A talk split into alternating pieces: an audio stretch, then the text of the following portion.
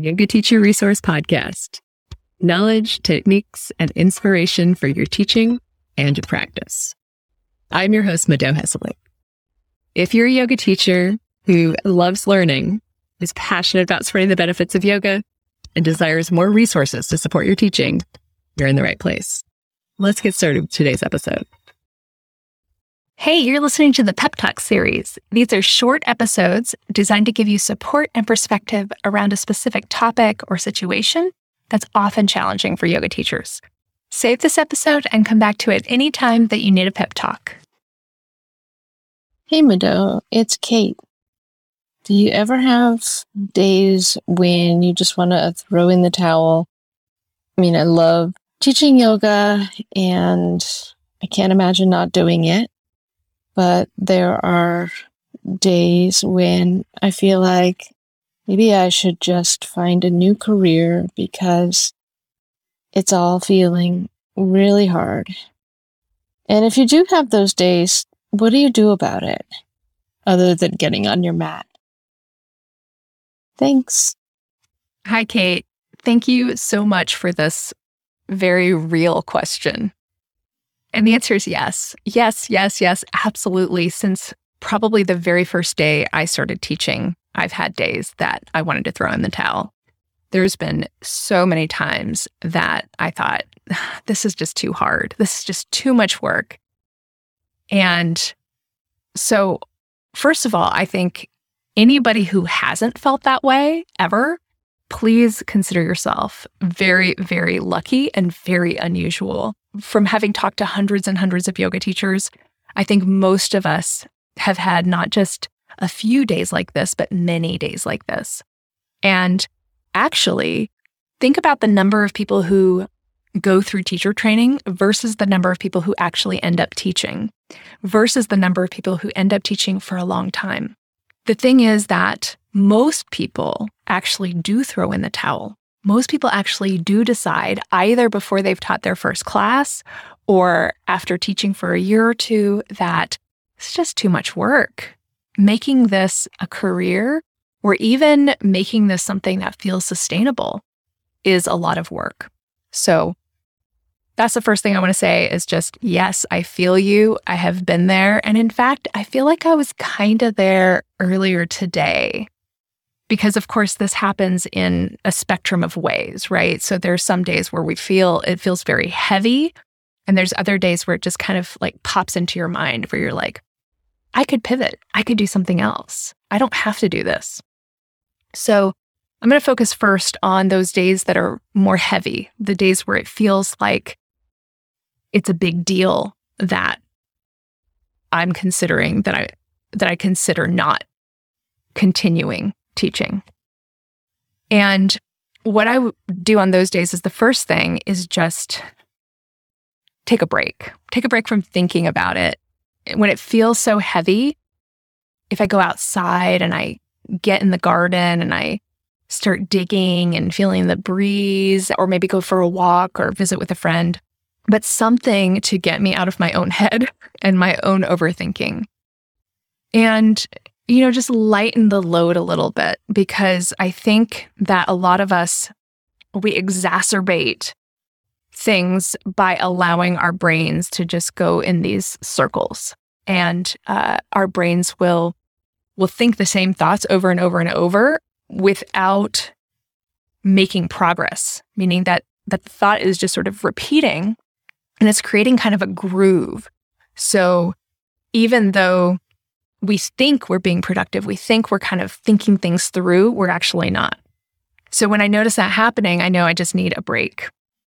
And then once I feel a little bit lighter, then I do often actually think about and fantasize what else would I do and allow myself to think about that because that's not a betrayal or a failure to know that you have other options.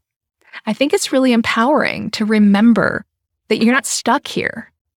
And it wouldn't be a failure to walk away, it would be a choice. So I like to think about what else would I do? And then I ask myself, you know, is there something else I could do that would feel more in alignment than what I'm doing now? And obviously, the answer's always been no. and that's why I come back. So once I decide to recommit, then I will do things like read testimonials from my students, from podcast listeners, because people have a tendency to write really nice, supportive, positive things.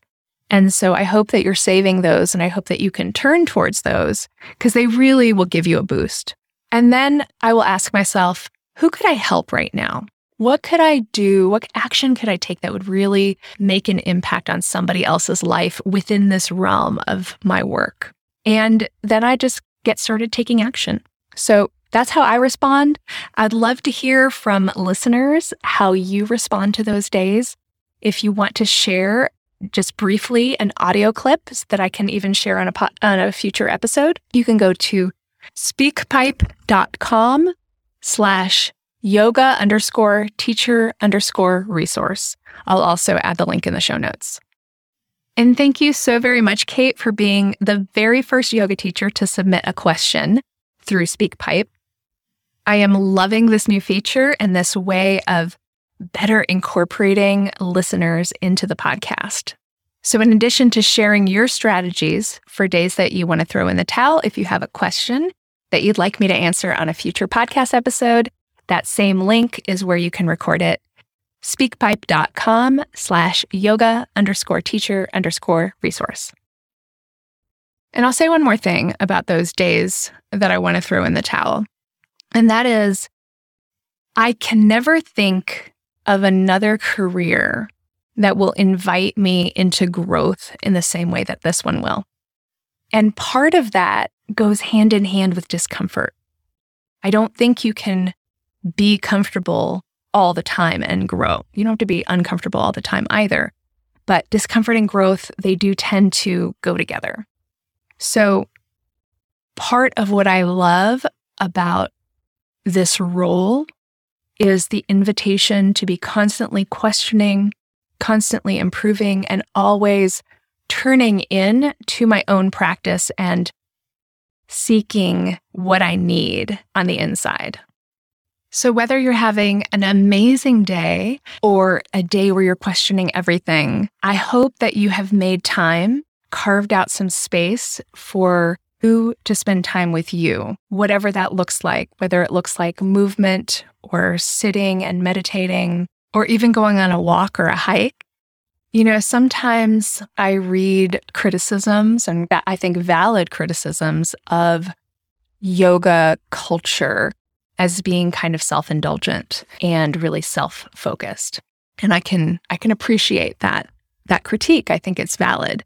However, I also think that the forces of our culture are always wanting us to look outside ourselves. We're always being guided, pushed, maneuvered, even manipulated to seek the answers and seek satisfaction and happiness and fulfillment outside of ourselves. So while I do think it can go too far and, and we need to engage in the world through our practice as well, that taking that time to look inward and really resource inward is revolutionary.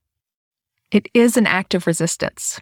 Now, I don't think that it needs to end there. I think it shouldn't end there. I think it should then inform how we actually interact with others.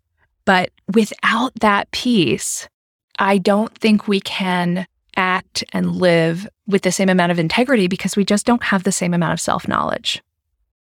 Okay, that's what I've got for you this week. Thank you for listening.